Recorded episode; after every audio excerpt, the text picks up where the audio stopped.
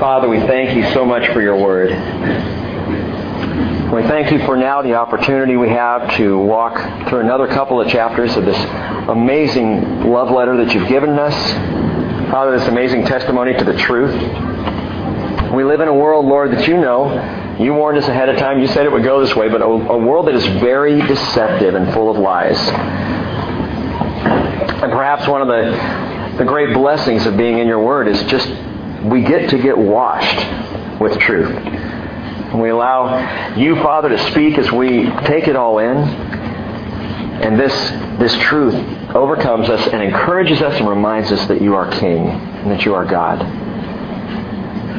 Father, tonight as we consider some more kings, I pray that you will bless our time, our study.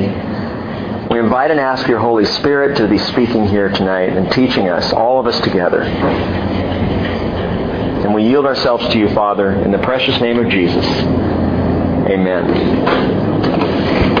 Hezekiah chapter, no, sorry, 2 Kings chapter 20, about Hezekiah. It's kind of that running joke is there is no book of Hezekiah, so if someone says, well, just look it up in Hezekiah chapter 3, verse 12, there's, there's no book of Hezekiah. Beginning in verse 1, 2 Kings chapter 20, in those days Hezekiah became mortally ill. And Isaiah the prophet, the son of Amoz, came to him and said, Thus says the Lord, Set your house in order, for you shall die and not live. Then he turned his face to the wall and prayed to the Lord, saying, Remember now, O Lord, I beseech you, how I have walked before you in truth and with a whole heart, and have done what is good in your sight. And Hezekiah wept bitterly. Before Isaiah had gone out of the middle court, the word of the Lord came to him, saying, Return, say to Hezekiah, the leader of my people, Thus says the Lord, the God of your father David, I have heard your prayer. I have seen your tears. Behold, I will heal you.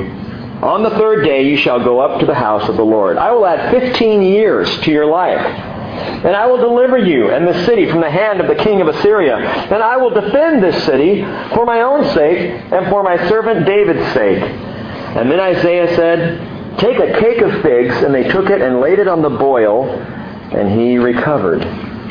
Well, Sunday morning we covered the broader story of Hezekiah. We looked at the last few years of his life. We talked about this section in chapter 20. We jumped ahead to chapter 21 as well, kind of back and forth to look at this, this king of prayer. This man who, who knew how to pray. He had a relationship with God similar to David. He was a man of prayer. And it was because he was a man of prayer that he's considered, I believe, one of the three greatest kings of Israel Asa, Hezekiah, and Josiah together. But as we went over this on Sunday, we kind of jumped around. We, we concluded chapter 19, but chapters 20 and 21, we jumped around and pulled some things out. What I want to do tonight is go back and flesh this out, chapters 20 and 21, and consider a few things that we skipped over. But before we do that, I want to ask you to again tonight consider a question that I asked on Sunday morning. And that is, are you good to go? Are you ready if the Lord said to you, tonight your life is required of you, if the prophet Isaiah showed up at your door and said, set your house in order for you shall die and not live, are you ready to go? Now, admitting you're ready to go doesn't mean you're going to go right away, so relax. But are you ready? Are you prepared? Hezekiah was not. Now, this surprised me because digging deeper, we found out, we saw this on Sunday morning from Isaiah chapter 38, where Hezekiah writes in his own words what happened when he was praying this prayer. We learned that Hezekiah, he was crying out for something from a whiny, uh, despairing place.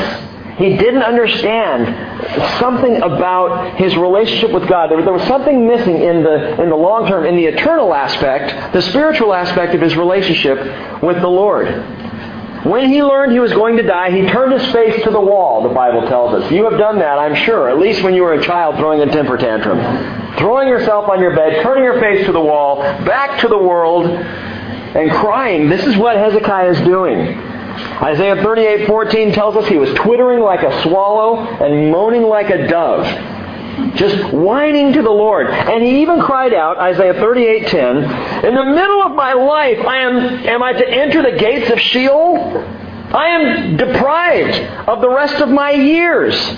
I said, I will not see the Lord, the Lord in the land of the living. I will look on man no more among the inhabitants of the world. I read that and I think, you know, Hezekiah apparently misunderstood grace. He didn't recognize that as a faithful servant of the Lord, he would in fact see the Lord again. As he cries out, I will no longer see the Lord. He's thinking in a very temporary mindset. He's in despair, I'll give him that. He's depressed and bummed out, probably not really thinking about what he's saying. But he misses this point. Hezekiah would and will see the Lord again. Philippians chapter 1 verse 21, a passage that we often quote here. Paul said, For me, to live is Christ, but to die is gain. But if I am to live on in the flesh, this will mean fruitful labor for me, and I do not know which to choose. I'm hard pressed from both directions, having the desire to depart and be with Christ, for that is so much better. And yet to remain on in the flesh is more necessary for your sake. Greatest of the apostles, Paul says this. And, and I wonder where do you stand tonight? In your life, and please take a moment, don't raise your hand, don't shout it out, but consider seriously, where do you stand if Jesus said tonight is it? On a scale of 1 to 10, 1 being distracted by detours, and 10 being determined to depart, where would you fall? Distracted by the detours of life. I'm headed this way, that way. I'm not even sure really where I am. Or I am absolutely determined that when Jesus says go, I'm gone. Where do you fall on the scale? Jesus said in Matthew 24, 42, Therefore be on the alert. You do not know which day your Lord is coming. Be ready, verse 44 tells us. For the Son of Man is coming at an hour when you do not think he will. Now, if you've been around the bridge for a while, you know one of my favorite things to ask is how many people believe that Jesus is going to come before I'm done teaching tonight? Show of hands. Russ knows to raise his hand. Nobody else ever does. And that's great because it ups the chances that Jesus will come before I'm done studying tonight. Which doesn't indicate it's going to be an extra long study. It's just I'm making a point here. Revelation verse 9, chapter 19 verse 7 says, Let us rejoice and be glad and give the glory to Him, for the marriage of the Lamb has come, and listen to this, His bride has made herself ready. Have you? Are we? Are we ready to go? At a moment's notice when Jesus calls. Now, I recognize that this concept of readiness and keeping watch and being alert for Jesus, I recognize this is something we talk a lot about at the bridge. It seems to make its way to the forefront at least every few weeks, if not more often than that. Readiness, alertness, being aware of our surroundings, reading the signs of the time as we live in the times of the signs, and being ready to go. That's Isaiah's intent for Hezekiah. Get your house in order. Get ready to go. How do we do that? How do we live in a state of expectant readiness? You know, it's something we have to continue to come back to. As Peter wrote when he wrote his, his epistles, he said, I, am going to stir you up by way of reminder. I know you know these things. I'm going to tell you again. And I'm going to keep telling you this again and again and again until Jesus comes so we don't forget, so we don't settle back. As we live this life day in and day out, as we're going through our walk and our business and our jobs and our homes and our responsibilities, we have got to be stirred up by way of reminder that Jesus could come at any moment. I want to be a 10 on the scale, determined to depart, ready to go. How do we do that? I want to give you some keys tonight to an ordered house. Going back over the story, there are a handful of things that I think can encourage us to think about living ready, which are also keys, by the way, to living vibrant and vital lives in Jesus Christ today. And the first one is simply this set your house in order. Set your house in order. Verse 1 again, Isaiah said to Hezekiah, Set your house in order, for you shall die and not live. Favorite song of mine by an artist, Rich Mullins, who is with Jesus now. He wrote, Live like you'll die tomorrow, die knowing you'll live forever. It's one of my favorite things that he said. And Paul wrote in 1 Corinthians chapter 3, verse 11, he said, No man can lay a foundation other than the one which is laid, which is Jesus Christ. If any man builds on the foundation with gold, silver, precious stones, wood, hay, straw, each man's work will become evident for the day will show it because it's to be revealed with fire. The fire itself will test the quality of each man's work. If any man's work on which, which he has built on it remains, he'll receive a reward. If any man's work is burned up, he will suffer loss. But he himself will be saved, yet as yet so as through fire. Now, again, another verse we've read quite a few times and talked about quite a few times. Paul is making a picture. He's drawing this, this beautiful allegory of building things. And he says, we can in our life build with wood, hay, and straw. These things burn up. Wood, hay, and straw would be things like stocks and bonds things like our homes, things, you know, the material things that are not going to last eternally. Or, Paul says, we can build with gold, silver, and precious stones, which I believe he's indicating are the souls of humanity. People around us. That we can invest eternally as we invest in the lives of others. Whether it's teaching, teaching a child in Sunday school or sharing Jesus with someone who doesn't know him, that is building with gold, silver, and precious stones. We were helping the Dailies move in this week. And I was talking to Monica for a few minutes uh, in between trying to keep myself alive underneath the grand piano that we're bringing in. And she was saying that they had a move early on in their life that really had an impact on her. The military was helping them move, and they had a bunch of stuff, and I guess it got all crated up, and it was about a $10,000 move. And she said by the time they got their crate opened up and looked inside, everything was trash. There was water damage.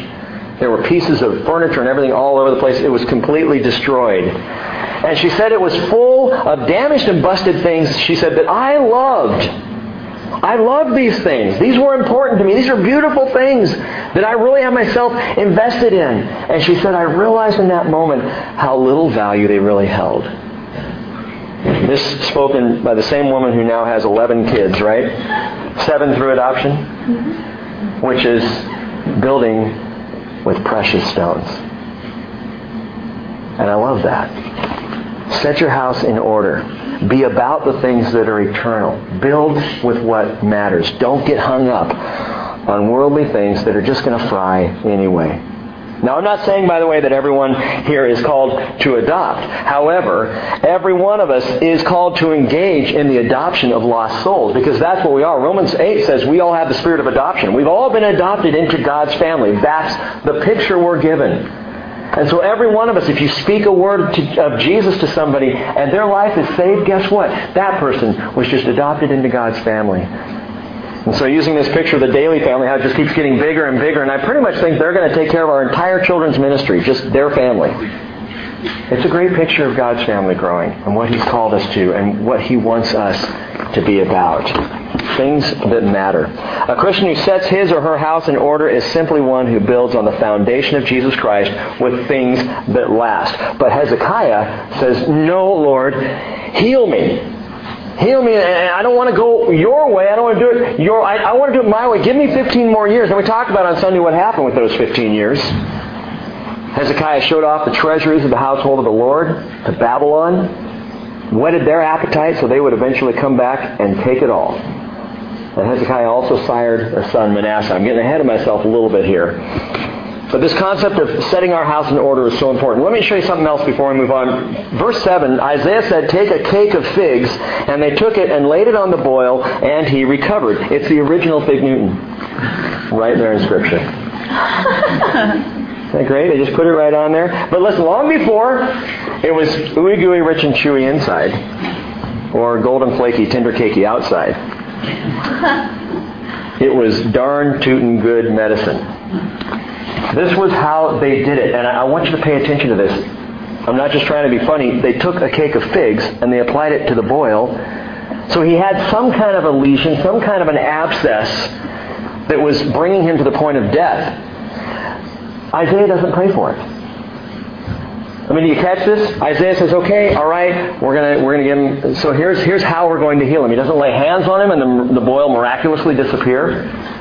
He doesn't call down you know, something from heaven, a special rain that, that comes on it and heals it. He, he, he doesn't do anything spiritual. He says, all right, you get 15 more years. Someone get a fig Newton and put it on the guy's stomach and he'll be okay.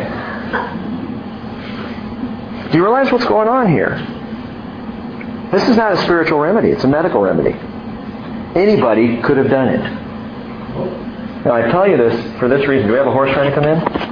Cow. Cow, is the board up? Okay. Well, he's just dumb enough that he won't realize that he can get through there, hopefully. If he does, run.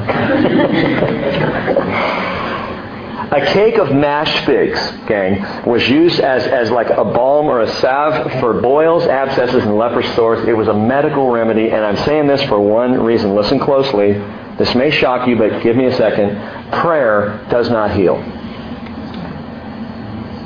Prayer does not heal. Hezekiah prayed for healing, but the scripture tells us the method that worked was common medicine, a cake of figs. Prayer does not heal. Jesus said in Matthew 6 7, When you are praying, do not use meaningless repetition as the Gentiles do, for they suppose they will be heard for their many words. What's he saying? He's saying the Gentiles believe it's the prayer that heals them. It's not the prayer, it's the Lord.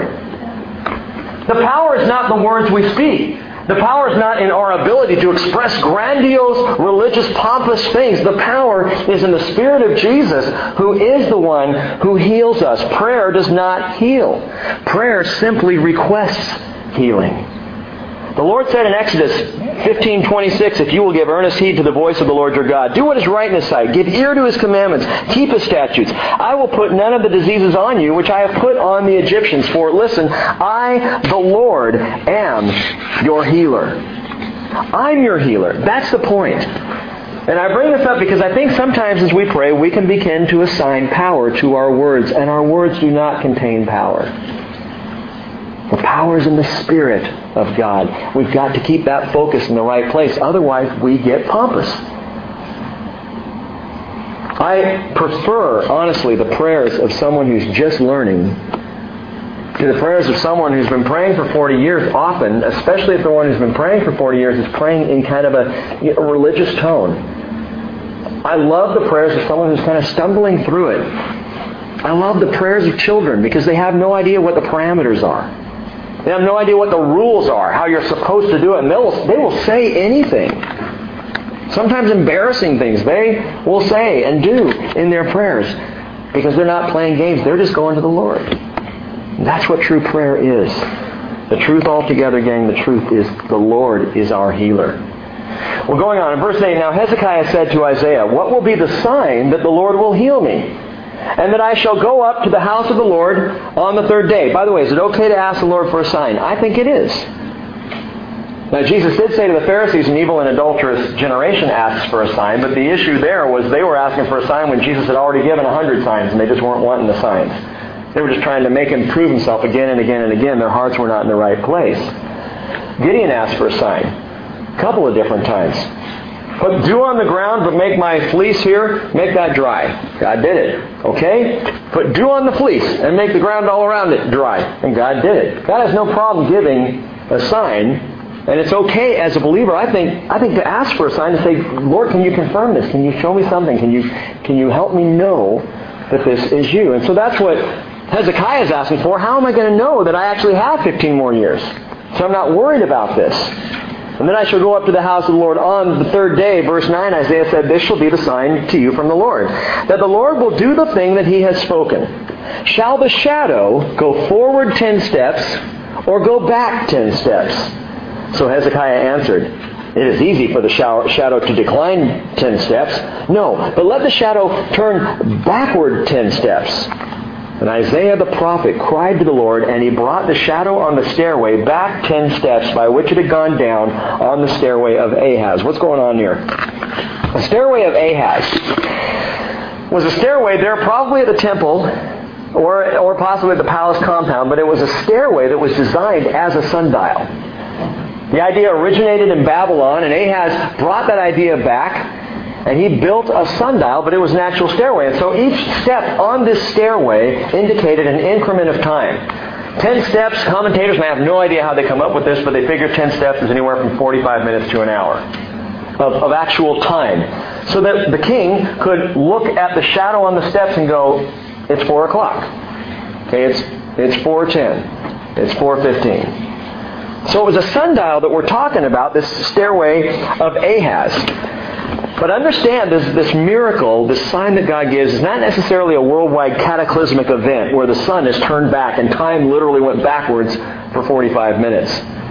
It's more likely that this is just a localized miracle where the Lord gave Hezekiah assurance in the same way he responded to Gideon's request for a sign back in Judges chapter 6. Keil and Delitzsch in their commentary said, so far as the miracle is concerned, the words of the text do not require that we should assume that the sun receded or the rotation of the earth was reversed, but simply affirm that there was a miraculous movement backwards of the shadow upon the dial, which might be accounted for by a miraculous refraction of the rays of the sun effected by God at the prophet's prayer. As far as we know, God probably could have just stuck his finger in the way for a few minutes. You know, making the shadow that way. The issue is not was there some big event. The issue was God responded to Isaiah's request for the sign and made it actually go back. Now, what really caught my attention here was Hezekiah's choice. He could either have the shadow move forward, indicating a passage of time, or he, he could have the shadow move backward, indicating an extra amount of time, and he chose backward, which is what he wanted. Remember, he wanted more time. Give me more life. And so when offered the opportunity, the shadow can go forward, meaning the day is going by quicker, or the shadow can go back. Hezekiah is getting as much time as he possibly can. 15 years and 45 minutes. You know, give me a little extra time. And I tell you this to say the second key, I believe, to expectant readiness is step forward, not back. Isaiah's looking back, or Hezekiah is looking back on his life, and he's seen this life, and he wants more of this, more of what he's had, not what's ahead. Don't, don't move it forward, move it back. And we are called as Christians to step forward, not back. Titus 2.11, for the grace of God has appeared, bringing salvation to all men, instructing us to deny ungodliness and worldly desires and to live sensibly, righteously, and godly in the present age. By the way, verse 12, have you how, how have you been doing on that one the last couple weeks? When you, when you hold up your life, my life, to the standard of Scripture, are you denying ungodliness? and worldly desires and living sensibly, righteously, and godly in the present age. He goes on and says, looking for the blessed hope and the appearing of the glory of our great God and Savior, Jesus Christ. We should be the looky-loos in the way we live our life. Heads out the window. This is what Reggie loves to do as we come up the driveway when he's in the car. If we roll down the window, his head is out the window. All dogs are this way, you know, with the ears flapping. But that's a picture of Christians. We should be the dogs with our heads out the window looking for what's coming. Can't wait for what is around the corner. Even if it's beyond what we can see, we're looking forward. We're stepping forward, not back. And John said, everyone who has this hope, that is the return of Jesus, everyone who has this hope fixed on himself purifies himself just as he is pure. Why is that? Well, again, Paul said we're to deny ungodliness, worldly desires, live sensibly, righteously, and godly in the present age, looking for the blessed hope and the appearing of the coming of our great God and Savior Jesus Christ. If I am looking for Jesus coming, guess what? It denies my flesh. It calls me to righteousness. I can't sit in a bar and look out the window waiting for Jesus to come. It's real hard to do that. It's hard to be getting drunk and watching for the Savior. It's hard to be feeding my flesh and expectantly waiting for Jesus. The reality is the more I wait for Jesus, the more denying the flesh is easy to do. And the more purified I am before the Lord. So don't trace the old ways. Set your pace to the new ways in Jesus. Paul said, forgetting what lies behind, reaching forward to what lies ahead. Did you see, have you been watching the Olympics and Michael Phelps? Did you guys see the men's 400 meter freestyle? That was awesome. Especially because France lost. I just, I, I mean, a shout must have been heard around the world. I know it was heard in my house. It was late at night when, when they ran the relay, and I recorded it. And the next morning, I'm having my breakfast, and I went back because I didn't know what happened, and I didn't want to know. I just wanted to watch it. And I'm watching these guys swim, and Lezak, the guy, the last length of the relay, is swimming, and he's behind the French guy, what was eh, eh, Alain Bernard. Doesn't that sound French? Bernard. And he's swimming along, and he's out ahead, almost a full body length if you saw it. And Lezak is, is trying to catch up, and he's just dogging through. They come down to the last 50 meters, and Lezak is almost tied up with him, and I'm just sitting there with my cereal going, yes, yes, yes, you know. And at the very last second, Lezak stretched, and eight one hundredths of a second ahead of France, America won. Because Lezak wanted it. He wanted it more. He was reaching for the goal, for the prize of the upward call in Christ Jesus. Well, maybe he was just going for the goal, but that's the point. That's the idea. Reaching out there. We want to be first across the line in Jesus Christ. Well, France got egg in their face.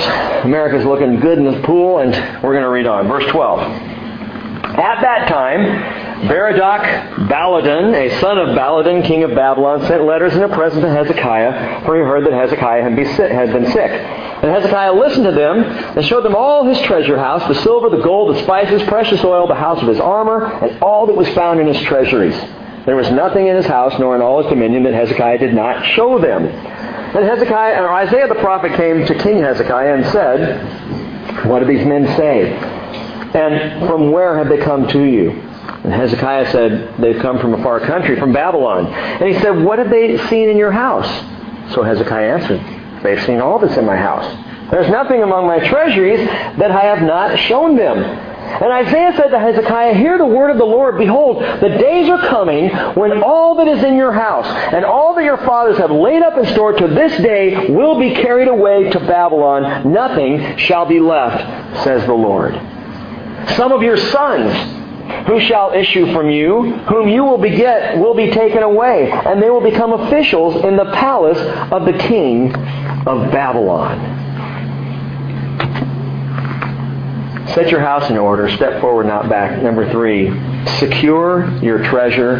Don't show it off.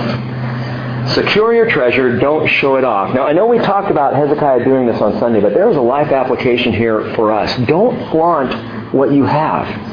Don't flaunt your treasure in Jesus Christ. In other words, there's no need to get on a high horse of self-righteous, judgmental religion. We don't have to defend our belief in Jesus. You know where your treasure is, right? And Jesus says, Store up for yourselves treasures in heaven where neither moth nor rust destroys, where thieves do not break in and steal. For where your treasure is, there your heart will be also. We have a treasury. We are storing up an eternal treasure. We know this. We know we have our salvation. We know we have the love of the Father. We know we are sons and daughters of the King. We don't have to fight about it. And sometimes we do. Sometimes when in talking religion with friends or family members, we start to get haughty and angry and frustrated because they don't see it our way. And we begin to, to, to speak down to them. We begin to flaunt the treasure house that we have, and that's not the way to go about it. We're not called to flaunt what we have before other people. What do you mean? Listen to this verse. I think Paul can put this better than me. 1 Thessalonians 4 9. Paul describes the Christian walk not as a loud, bombastic, Bible banging walk. He describes the walk of a Christian as someone who has a quiet confidence. As someone who is not showy in their arrogance, but who just knows what they believe. There's something very attractive about that. He puts it this way, 1 Thessalonians 4 9 says, As to the love of the brethren, you have no need for anyone to write to you, for you yourselves are taught by God to love one another. By the way, this church at Thessalonica was a very loving group of people, as we can tell from Paul's letters. He said, Indeed, you do practice love toward all the brethren who are in all of Macedonia, but we urge you, brethren, to excel still more. And listen, and to make it your ambition to lead a quiet life and attend to your own business, work with your hands, just as we commanded you, so that you will behave properly toward outsiders and not be in any need. He says, he says, you'll love each other on the inside, and that's great. You're a loving church, Thessalonica. That's obvious throughout Macedonia. Everyone knows, man, those people in Thessalonica love each other. He said, but now, now, what I want the outsiders to see people who are not believers, I want them to see you just quietly and confidently going about your business. Lead your life. Living for Christ, you've got your, your treasure secure. You don't have to show it off. Just be still and confident in Jesus. Inspired by the Holy Spirit, Paul places a great importance on the lifestyle testimony of Christians in front of non-believers. And as you've probably heard before, it's rarely our words that win people to Christ. It's our walk. You don't have to say, look at my treasures. Check out my temple gold and my armory. Just quietly walk in expectant readiness with the Lord. Verse 19. Well, then Hezekiah said to Isaiah, The word of the Lord which you have spoken is good. For he thought, Is it not so? if there will be peace and truth in my days. Now the rest of the acts of Hezekiah and all his might and how he made the pool and the conduit and brought water into the city, are they not written in the book of the Chronicles of the kings of Judah? So Hezekiah slept with his fathers, and Manasseh, his son, became king in his place. Hezekiah did work with his hands in his last 15 years. Something else we didn't talk about Sunday. Back in 1880, a young boy was swimming in the Gihon Spring in Jerusalem. And he found something inscribed on a wall. He didn't know what it meant, brought attention to it. It's been later called the Siloam inscription, and it was carved into a rock there in Jerusalem. And it said as follows While we were still axes, or while were still axes, each man toward his fellow, and while there were still three cubits to be cut through, there was heard the voice of a man calling to his fellows. For there was an overlap in the rock on the right and on the left. And when the tunnel was driven through, the quarrymen hewed the rock, each man toward his fellow, axe against axe, and the water flowed from the spring toward the reservoir for 1,200 cubits. This amazing discovery, gang, led people to begin digging and in 1838, Edward Robinson discovered what today is called Hezekiah's Tunnel. This was a, a, tunnel that was built by Hezekiah, and we see this in the last verse here, how he made the pool and the conduit and brought water into the city. Are these things not written in the book of the Chronicles of the Kings of Judah? One of the things that Hezekiah is known for is the, the carving out of this tunnel. It is an amazing thing. It's, it's an S-shaped, 1,750 foot long tunnel through solid rock. And the tunnel was built to bring water from one side of the city of David to the other side of the city of David, especially during wartime. So they could get water from the spring into the city protected. You can walk through this tunnel. In fact, if you join us next March on our trip to Israel, you can walk through this tunnel yourself. You'll see it in person. But it's been called one of the greatest works of water engineering technology in the pre-classical age. They look at history, and there, there was one other tunnel that was cut that was similar somewhere else. And these two things stand out more than anything else. I love that the scriptures are constantly borne up by archaeology and by history. And these things that we read here, we just kind of can skip over that. Okay, he made, you know, the conduit and brought water to the city. Big deal. It is a big deal. Because at the right time in history, God reveals these things. This isn't just someone making it up. This really happened. It's another great example of archaeology supporting Scripture. And Psalm 85:11, one of my favorite verses, and I say it a lot when we're in Israel, truth springs from the earth. Truth springs from the earth. Most of what we see when we travel there is archaeological digs and finds that support Scripture, and it's fantastic. Well, Hezekiah did some great things in those last 15 years, but as we talked about Sunday, one of the things that Hezekiah did not set in order in his house had to do with his son, Manasseh. His son, Manasseh. This is interesting to me. The Bible talks about the next generation. But when it talks about the next generation, it's not concerned with iPods. And it's not concerned with tech devices or even Star Trek. It's concerned with our children. Looking to the next generation as a critical aspect of expectant living or setting our house in order. Number four, gang, we need to see to our offspring. See to our offspring. Now, I realize some of you here don't have any offspring of your own, but you are still called to see to our offspring or see to the next generation. But what does Hezekiah do? Listen to this closely. In verse 19, it says, Hezekiah said to Isaiah, the word of the Lord which you have spoken is good. This is the judgment. Okay, he's just heard that Babylon's going to come and wipe them out. He's just heard that Babylon's going to come and take some of his own sons away into captivity. And his response is, The word of the Lord which you have spoken is good. Now he's accepting it. That's okay. But listen what else he says. For he thought, Is it not so if there will be peace and truth in my days? What does that mean? It means, okay, well, as long as there's peace in my last 15 years, I guess that's cool. My children may be taken off into captivity, but I'm okay for the next 15 years, right? It's going to be smooth sailing for me, right? And there's not a concern here for the next generation. On the upside, Hezekiah accepted the Lord's punishment. and appreciated that there would be peace in his days. Second Chronicles 32:26 says that Hezekiah humbled the pride in his heart, both he and the inhabitants of Jerusalem, so that the wrath of the Lord did not come on them in the days of Hezekiah. But if I'm understanding verse 19 here, Hezekiah is saying, as long as my last 15 years are years of peace and quiet for me, good. Let the next generation worry with themselves. And tragically, in Hezekiah's case, there will be no legacy.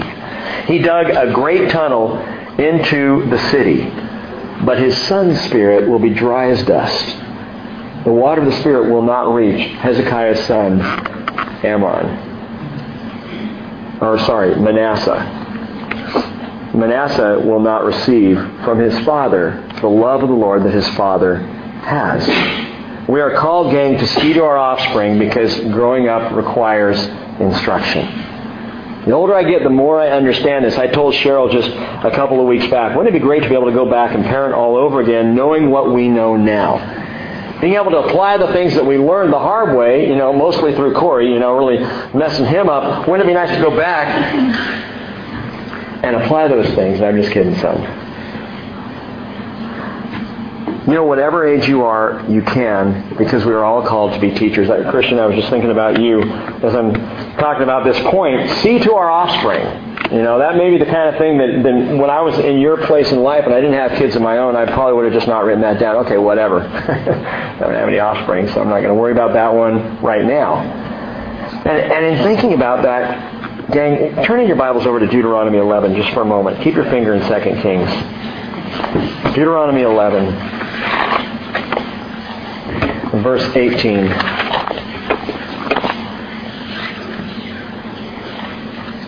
Deuteronomy 11:18.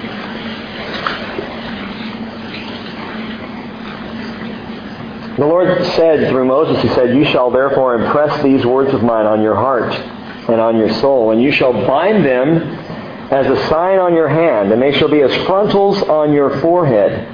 You shall teach them to your sons, talking of them when you sit in your house and when you walk along the road, and when you lie down, and when you rise up. You shall write them on the doorposts of your house and on your gates, so that your days and the days of your sons may be multiplied in the land on which the Lord swore to your fathers to give them, as long as the heavens remain above the earth. So he said, write these words on your doorposts. And so today the Jews have mezuzahs that are little containers that contain scriptures that they put in, and they're on the doorposts of all the homes, even in the hotels. Every single room in a hotel in Jerusalem has a mezuzah beside it, with a little scripture tucked inside. Why? Because of this verse right here. And in addition to this, you will still see today the Orthodox Jews especially wearing phylacteries and tefillin. Tefillin and phylacteries, these are the things that if, if you watch these guys going by, they've got little leather boxes strapped to their forehead.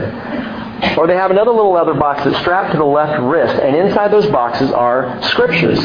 Because Moses said you, that you shall have them as a sign on your hand and frontals on your forehead. And the Talmud even says, whoever has the tefillin bound to his head and arm is protected from sin. Now, gang, holding my Bible does not protect me from sin. You know, in fact, the power is not in the pages and the leather. The power is in the Spirit. As we just talked about with prayer, the power is not in the words we speak. The power is in the Spirit we speak too. But so, so focused were and often are the more Orthodox Jewish people that they actually came up with this idea, phylacteries and tefillin, to hold the Scriptures as close to their heads and their wrists as possible. It's interesting to me but these things do not protect us from sin. Oh, the Bible does help. Psalm 119.9 says, How can a young man keep his way pure? By keeping it according to your word. And your word I have treasured in my heart that I might not sin against you. But the point was not to turn the word into a religious relic, but that the, the people might keep it close at hand. Or they might keep it in their minds or speak it often, coming and going in their homes. So if you want your house to be set in order for the Lord's coming, you see to your offspring. The context of what Moses was saying is have the word ever before you so that you're teaching your kids. So that the children are hearing what you believe, what the word says. We had this long discussion in staff meeting about this this morning. Several months ago, I, I talked on Sunday morning about the parents' responsibility to teach their children during communion. We keep the kids in here during communion on purpose on Sunday morning. That is not just an oversight. It's not because when communion's over, it's the easiest time to send the kids out. And you're probably going to hear me talk about this again in the next few weeks on a Sunday because people need to understand this. Michelle brought up that some people had come to her as director of children's ministry and said, can we get the kids out earlier, maybe before communion? Because they don't understand what's going on anyway. And they're back there sipping the juice and they're running around and, and you know, and no one's really telling their kids what to do anyway. Moms and dads, it's your responsibility during this time to tell your kids what's going on. To show them, to talk to them about what's happening during communion. To see to your offspring. Here's the deal. The whole idea of seeing to our offspring and teaching the children, it is a parental responsibility, but it's so much more. It's a church responsibility. It is our collective responsibility. James in James 1.27 said, pure and undefiled religion, and the word there is threskeia in the Greek, threskeia, pure and undefiled worship. It is a word that indicates worship. Is, in the sight of God and Father, is this, to visit orphans and widows in their distress.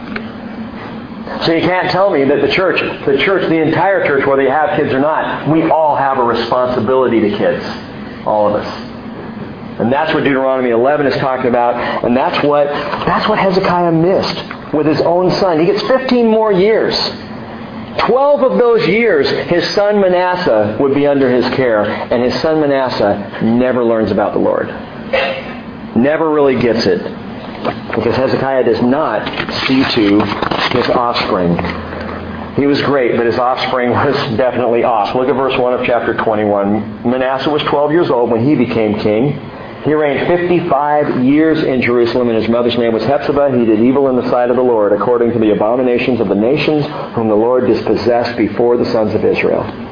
For he rebuilt the high places which Hezekiah his father had destroyed, and he erected altars for Baal and made an Asherah, as Ahab king of Israel had done. And he worshipped all the hosts of heaven and served them. We talked about him Sunday. This Manasseh was evil. He was the Ahab of Judah. As idolatrous and vapid and wicked as Ahab was in Israel, so Manasseh was in Judah. Verse 4 says he built altars in the house of the Lord, in the temple, of which the Lord had said, In Jerusalem I will put my name. He built altars for all the host of heaven in the two courts of the house of the Lord. He made his son pass through the fire, which would be infant sacrifice. He practiced witchcraft and used divination and dealt with mediums and spiritists. He did much evil in the sight of the Lord, provoking him to anger. The Bible says in verse 7, Then he carved an image, or set the carved image of Asherah that he had made in the house of the Lord, which the Lord said to David and to his son Solomon, In this house, and in Jerusalem, which I have chosen from all the tribes of Israel, I'll put my name forever. And I will not make the feet of Israel wander any more from the land which I gave their fathers, if only they will observe to do according to all that I have commanded them, and according to all the law that my servant Moses commanded them. But they did not listen. And Manasseh seduced them to do evil more than the nations whom the Lord destroyed before the sons of Israel. And by the way, this is the progression of sin. Not only did the people in Judah get bad, but they were worse. They actually progressed worse than the people who were before them. The Canaanites were evil enough to be wiped out from the land. Judah took it a step further. And were even worse in their sin. Verse 10 tells us, Now the Lord spoke through his servants the prophets, saying, Because Manasseh king of Judah has done these abominations, having done wickedly more than all the Amorites did who were before him, and has also made Judah sin with his idols, Therefore, thus says the Lord the God of Israel, Behold, I am bringing such calamity on Jerusalem and Judah that whoever hears of it, both his ears will tingle. And during this time, during this time of the kings, and we'll start to get into this after Matthew, the prophets were sent. One after another after another. Specifically during this time, God sent Hosea, Joel, Nahum, Habakkuk, and Isaiah. All five of these guys were sent to these kings to try and stop the progression of sin, but they would not listen. The lights were on, but nobody's house was in order. Verse 13. I will stretch over Jerusalem, the Lord says the line of Samaria and the plummet of the house of Ahab. In other words, what happened to them is going to happen right here. And I will wipe Jerusalem as one wipes a dish, wiping it and turning it upside down. I will abandon it. By the way, Hannah, that reminds me there's a popcorn bowl in the sink that needs to be cleaned when we get home. I will abandon the remnant of my inheritance and deliver them into the hand of their enemies, and they will become as plunder and spoil to all their enemies, because they have done evil in my sight, and have been provoking me to anger since the day their fathers came from Egypt, even to this day. Moreover, Manasseh shed very much innocent blood until he had filled Jerusalem from one end to another, besides his sin with which he made Judah sin in doing evil in the sight of the Lord. And we said on Sunday that one of those people who Manasseh killed was likely Isaiah, who he had sawed in half. He was a very bloody king. Now the rest of the acts of Manasseh and all that he did and his sin which he committed are they not written in the book of the Chronicles of the kings of Judah? And Manasseh slept with his fathers and was buried in the garden of his own house and the garden of Uzza. And Amon, his son, became king in his place. And that's it for Manasseh a brutal, wicked, evil king who undid everything his father Hezekiah did. But listen, he reigned 55 years. Now that's uncharacteristic of what's happened so far. As we read through the kings of Israel and the kings of Judah, the evil and wicked kings tended to reign a very short time. Whereas the good kings got a long and extended reign. Why, if this guy was so bad, does God give him 55 years? Hold that thought. We'll come back to it in just a minute. Verse 19. Amon, this is now Manasseh's son, was 22 years old when he became king. Amon is the 15th king of Judah. Manasseh was obviously then the 14th. Amon was 22 years old when he became king, and he reigned two years in Jerusalem. And his mother's name was Meshullemeth, the daughter of Haruz of Jotbah. He did evil in the sight of the Lord as Manasseh his father, his father had done. Now that makes sense. He reigned two years. He was evil. Of course he wouldn't reign a very long time. He walked in all the way that his father had walked and served the idols that his father had served and worshipped them. And he forsook the Lord, the God of his fathers, and did not walk in the way of the Lord. The servants of Amon then conspired against him and killed the king in his own house. Well, then the people of the land killed all those who had conspired against King Amon, and the people of the land made Josiah his son king in his place. Now the rest of the acts of Amon which he done, did, are they not written in the book of the Chronicles of the kings of Judah?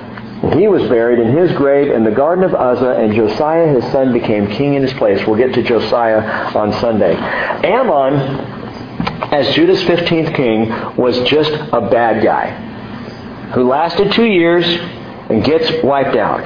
And the only good thing that we can point to that Amon did, one good thing, is he fathered Josiah. it's the only thing he gets credit for that's of any value.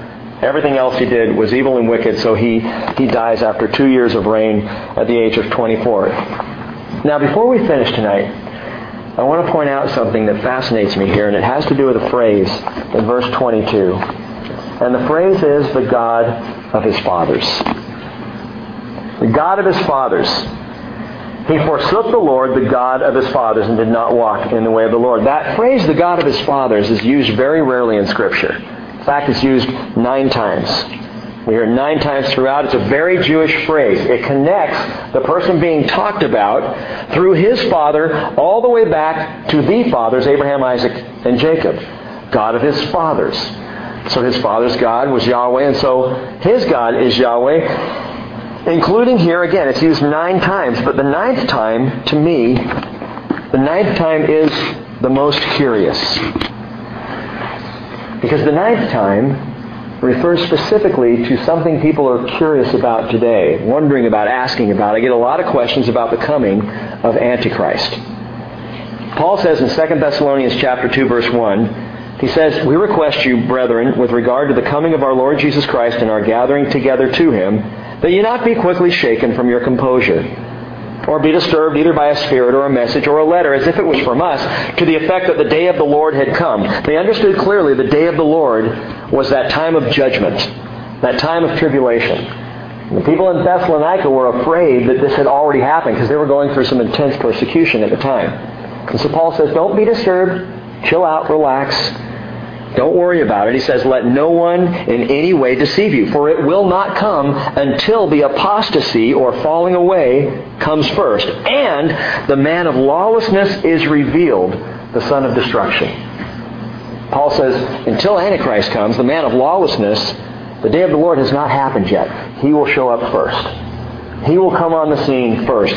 The day of the Lord will soon follow. He goes on and says the following. He says, this, this man of lawlessness will be revealed, the son of destruction, who opposes and exalts himself above every so-called God or object of worship, so that he takes his seat in the temple of God, displaying himself as being God. The motive behind Antichrist will be that of self-defined Savior. He's going to be a guy with a major Messiah complex, and he's going to captivate the world. The way the Bible talks about him, this is going to be a guy who is such a great orator that people just fall in line. That people just fall all over themselves listening to him, and he's not going to say anything. I know there are some of you right now who go, don't we have a presidential candidate like that? I, I don't know. I'm not going to get into that right now. But here's the thing, this is why I point this up. The description of the man of lawlessness by Daniel is very interesting here. Daniel chapter 11, verse 36, he says the king, speaking of Antichrist, will do as he pleases. He will exalt and magnify himself above every God and will speak monstrous things against the God of gods. He will prosper until the indignation, that is the tribulation, is finished, for that which is decreed will be done. But listen to this. Antichrist, he will show no regard for the God of his fathers. Now wait a minute. It's used nine times in Scripture, and every time it's speaking about a Jew. It is a very Jewish phrase. Is it possible that Antichrist will be Jewish? It's possible that he may at least be partially Jewish, that that might be part of the lineage that he Did you know Hitler was? For his raging against the Jews, Hitler himself was half Jew. Unbelievable. He will show no regard for the God of his fathers. Some of your Bibles say the gods, plural of his fathers, but it's the same phrase. It's the same phrase used the other times. It's Elohim, which is the same word we use for God, who is plural, who is three in one. The God of his fathers. He's not going to show any regard. It goes on and says he will also have no regard for the desire of women. Is it possible Antichrist may be homosexual? Says he will show no regard for any other God, for he will magnify himself above them all. And the reality is for all these things, whether, whether he is of homosexual leaning, whether he is of Jewish descent or these other things, the bottom line is he doesn't care for anything else but making himself God but uh, lifting himself, exalting himself up above all other things. And it just caught my attention that this this Amon forsook the Lord, the God of his fathers, and did not walk in the way of the Lord. But there's something else here that blew my mind. And it has to do with Manasseh. Because for the writer to use this indicates not only that Amon's fathers were Abraham, Isaac, and Jacob, but also that his father Manasseh had a relationship or believed in Yahweh. Not from what we read in 2 Kings, when we looked at Manasseh, he was bloody. He was awful. He was wicked. He destroyed all the good work of Hezekiah. How could this possibly be that now Amon, you know, denies the God of his father, his father Manasseh? My assumption would be that Manasseh just didn't have any belief in God whatsoever, but that assumption is wrong. Listen to this. I'll just turn over here quickly. You can listen or follow along. Second Chronicles 33. Chronicles parallels Second Kings. And in Second Chronicles 33, it tells us just a little bit more about Manasseh and what exactly happened to him. And in verse 10 of 2 Chronicles 33, it says, The Lord spoke to Manasseh and his people, but they paid no attention. Remember, he sent all the prophets and they wouldn't listen? Therefore, the Lord brought the commanders of the army of the king of Assyria against them, and they captured Manasseh with hooks and bound him with bronze chains and took him to Babylon. Now, listen, don't get confused here. This is not a conquest of Babylon. This is a conquest of Assyria. But at the time, Assyria had control of Babylon. So when they came and got Manasseh, they sent him to Babylon, kind of to imprison him there. When he was in distress, verse 12, he entreated the Lord his God and humbled himself greatly before the God of his fathers. And when he prayed to him, he, that is the Lord, was moved by Manasseh's entreaty and heard his supplication and brought him again to Jerusalem to his kingdom. Then Manasseh knew that the Lord was God. Manasseh turned around. Manasseh, from the, the place of absolute wickedness, comes to a faith in the Lord. How is this possible? You might say, man, he was so evil. Listen, it's not hard to see the Lord when you're in the place of humility. It's always harder to see the Lord when you're in the place of pride. When you're puffed up in yourself, as Manasseh was when he was king, but when he's humbled, when he's wiped out, when he's down on his face, when he's stuck off in Babylon, hooked through his nose, at that point, then Manasseh says, God, I was wrong. God, I have been evil. Manasseh repented. And the Lord heard him and said, All right, let's bring you home. But it gets better than that. Not only was he humbled and restored by God's hand, knowing that the Lord was God, but look at verse 15. He also then removed the foreign gods and the idol from the house of the Lord, as well as all the, the altars which he had built on the mountain of the house of the Lord and in Jerusalem. He threw them outside the city. He set up the altar of the Lord and sacrificed peace offerings and thank offerings on it. And he ordered Judah to serve the Lord God of Israel. This is Manasseh. And what's amazing to me about this is what we started with, gang. It's grace. It's grace. If you think in your life that you've gone too far for the Lord to possibly love you, if you ever hear somebody say this, would you take them to Manasseh? Okay, first of all, this is a king who sawed Isaiah in half. But we find out at the end of his life that when he repented, God forgave him and restored him. Well, that's not really fair to Isaiah. Isaiah's with the Lord right now. Do you think he's real worried about what was fair? Sometimes we get hung up about what's fair to people around us, and God's saying, Look, I will save anybody who will turn to me and repent. I will save anybody who will humble themselves before me and come to me. All it takes is just for someone to say yes to grace. And that to me is the most amazing thing about this entire study tonight and coming through the lives of, of Hezekiah and then Manasseh and Amon is grace is there. Grace is there for Manasseh. It's the one thing needed for a life to change. It's the one thing that motivates a radical turnaround, and that's grace. It's always grace.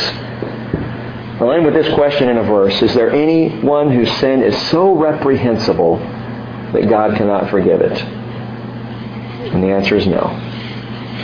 Titus chapter 3 verse 3 says, We also once were foolish ourselves. We were disobedient, deceived, enslaved to various lusts and pleasures, spending our life in malice and envy, hateful, hating one another. But when the kindness of God our Savior and His love for mankind appeared, He saved us, not on the basis of deeds which we have done in righteousness, but according to His mercy by the washing of regeneration and renewing by the Holy Spirit, whom He poured out upon us richly through Jesus Christ our Savior. So that being justified by His grace, we would be made heirs according to the hope of eternal life. I think that's why Manasseh reigned for 55 years. He was evil, he was wicked, but God knew the change was coming. Amon reigned two years. Why? Because God knew nothing was going to change in that man's heart. But Manasseh would. And all it took was for him to be humble before the Lord. Let's pray together. Father, as we come closer and closer to the concluding chapters of 2 Kings, and as we recognize the sin and the wickedness and just, oh, Father, the, the sad progression of sin among these people, thank you for reminding us again of grace. We thank you that you are able to save even one like Manasseh because it gives all of us a great deal of hope. Father, there are people in my life who I would have trouble saving. There are people I'm aware of who I would have trouble giving grace to. And to be honest, Father, I don't think I could have done it for Manasseh. But you have shown us once again, Lord, that your grace is so vast and so huge that it literally is beyond human comprehension. So tonight, fathers, as we leave here, we go out with that, with that joy. We just revel. We are just awash in your grace tonight. Recognizing that as dark as our history may be, fathers, as, as there are shadows back there, there is light ahead of us. And we want to walk in that, Father. Lord, set our houses in order. May we be ready when you call us home. In Jesus' name, amen.